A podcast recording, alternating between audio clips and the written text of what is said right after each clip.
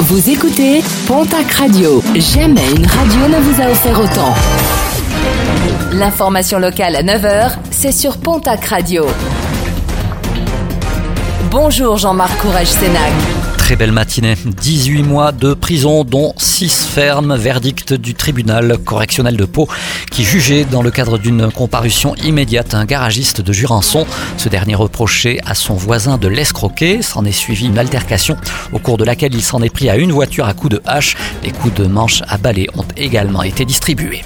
Faire face à une demande de plus en plus importante dans le Gers, les associations d'aide aux populations les plus fragiles craignent la fin de l'année. Selon ces dernières, une crise économique et sociale se profile. Parmi ces associations, les Restos du Cœur qui se préparent à une augmentation des demandes alimentaires d'ici la fin de l'année. Sur la route, n'oubliez pas que dès aujourd'hui et jusqu'au 30 septembre, les allées d'Etigny à Luchon passent à sens unique. Un test afin de fluidifier la circulation et dans le cadre de la préparation du futur schéma urbain. Durant le mois de septembre, une enquête sera faite auprès des habitants afin de valider ou pas le plan de circulation.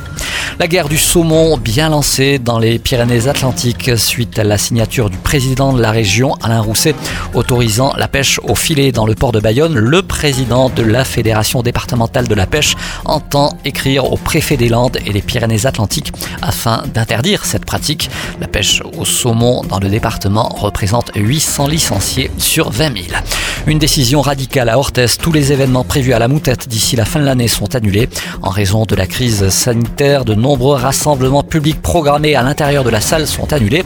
Parmi ces manifestations, le Forum des sports, un tournoi de basket, les journées du livre, le salon du bien-être, la braderie automne-hiver du centre socio-culturel, le village du Téléthon, ainsi que le Père Noël est un biker. Et puis un rappel, Macha Merrill sera en visite demain samedi dans le Gers.